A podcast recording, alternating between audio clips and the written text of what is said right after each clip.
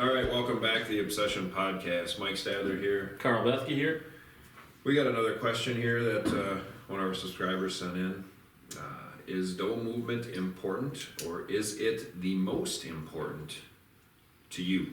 To me, it's important, but it's not the most important thing on my property. I think it's important, very important during the rut, pre rut time, to be able to lock down your doe movement and know what your does are doing because what are you doing? You end up basically hunting doe How many movement. doughs? Right. So I think that's the most important time for doe movement. Your doe movement early if you plan on taking does. Yeah, for sure. You know, I mean, what about Which all- is when we take our doses early. right, right? You know, first weekend I plan on shooting at least one or two off the property. Yeah, I, I don't. Uh, I, I guess I don't want to say I don't don't watch it, but I don't monitor it that closely No, until mid October. right? Then I want to see, you know, where are they traveling, Yeah, you know, which you can use your your intel for that, you know, all the way up to your cameras, your observation. Um, it doesn't change a lot though. no, no. Those are You know. those should be the most predictable thing on your property. And for me, and I, I'm pretty sure it's the same here with you, is we have different doe groups on the property.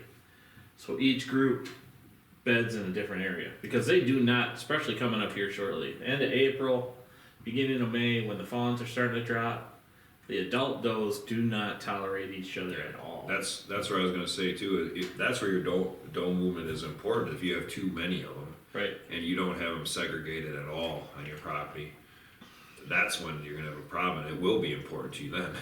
Yeah, hundred percent. because they're going to drive each other around and you know we both watched them kick mature bucks out of the property Oh yeah, just absolutely thump them, you know and and pound them they, out. big bucks won't stand for it they'll just leave You know, they don't want it It's, So- it, the big bucks are like old men.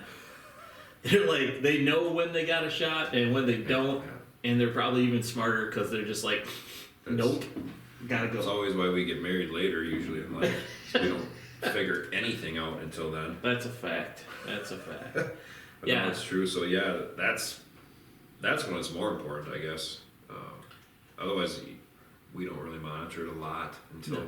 till then because then yeah you are hunting does to hunt your buck Right. And we both set our property up anyway for fall food for the does. Yeah, we want a few does on the property. right And the bucks are going to cruise in and out of the property. But you know, the most important time for us to have deer on our property and the way we set our stuff up with our fall food is the fall during the killing season. Right. you know so you know uh, there's a lot of people that have issues with too many does Yeah. you know and they don't monitor their stuff at all And they don't shoot them, and they don't shoot them and that's a problem. yeah if you have 100 does on your property well good for you i've got all the big bucks Good because luck. I'm buying next to you. yeah yep and any of those does that i know you have 100 of that come on my property i'm killing Yeah. So it it's you know you gotta assess your own property, yeah, or with your neighbors too. I guess I would say, you know, knowing what the neighbors do for you is for here.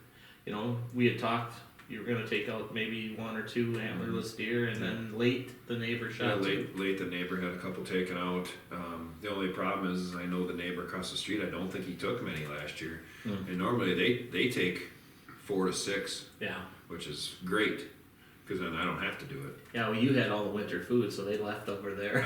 They did, which which was a good and a bad thing. Right. Um, but yeah, they destroyed my food. They were here all winter. Right. So and like right now, there's probably not a ton of deer on my property, but everything's gone, you know, Yeah. but, yeah, the dough, dough movement's always important.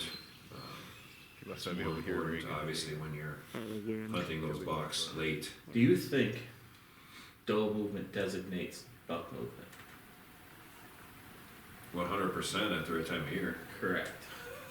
and I think that's what people really need to understand.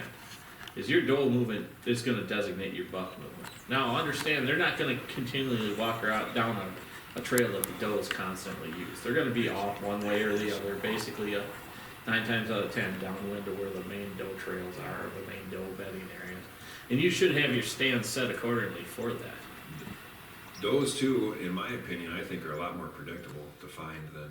Hundred percent. They should be the most predictable I thing mean, on they- your property. They, they are very repetitive Yep. in their movements, their bedding, their feeding. And they don't go far. Yeah, they don't. They, they bed close. Yep. They travel the same, you know, and their fawns are taught the same. Yep. You know, and that's why you always see your bucks popping up everywhere. If you got a really old doe, that would be one to take out if you're gonna take out antlers. I either take out the oldest doe I know I can get a hold of, or a doe fawn. And the only reason I shoot would shoot a doe fawn is if I have way too many mouths on the property. Right. You know, if there's too much, too many deer on the property, a mouth is a mouth when it comes to food. Yeah. It's it's gonna eat one way or the other. That's a fact. The other thing about does are a big mature doe is just as smart or smarter than a buck. Oh yeah, that's for sure.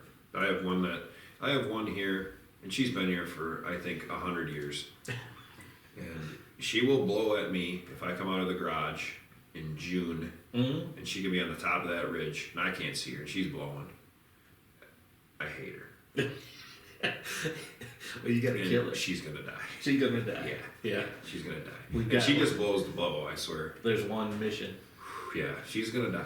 Well, she hates you too. No, That's she what hates- she's telling me. She hates me with She's like, extreme prejudice, I believe. I hate you. Yeah. and I don't blame her. No. Well, she But I- walks by at night and sees all of this. Yeah, I always say the, the line to hate me is long, No, but it starts here. that's right. So, Yeah, that's a good point. but I mean, that's what I see doe doe movement. Uh, does in general are very predictable, and they teach their fawns the same thing. you know, They'll kick them out, you know.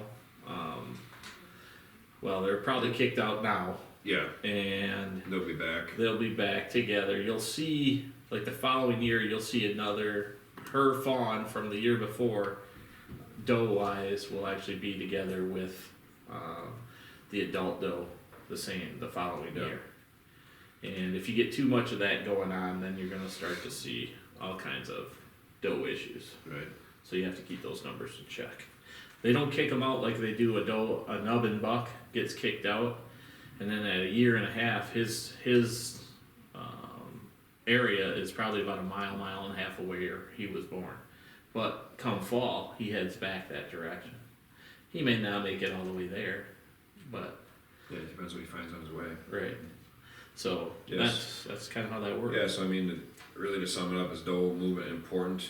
100% it is important at the right time of the year. Correct. I guess that's what we can leave it at. You know? So, Yep. you know, your middle of October, that's Yep. when your doe movement becomes the most important. Yeah. The other part about does that you really need to know is doe bedding. Correct. Correct? Right. So know whether your doe's bed too. That'll help you Yeah. kill a big buck too. Yes. So that's about it for this week. I think it was pretty simple, don't you? Doe movement, figuring it out. Probably the only simple one we'll get. Great. Well, So- for us. Yeah, yeah. Thanks for listening. We'll talk to you guys next week. Be sure to subscribe to the channel. Check us out at Rush Outdoors WI on YouTube, or you can watch us uh, or listen to us on RSS feed. And then punch in The Obsession, or you can check us out on Spotify. We appreciate all you guys' support over the years. Keep sending those questions. We'll see you next week.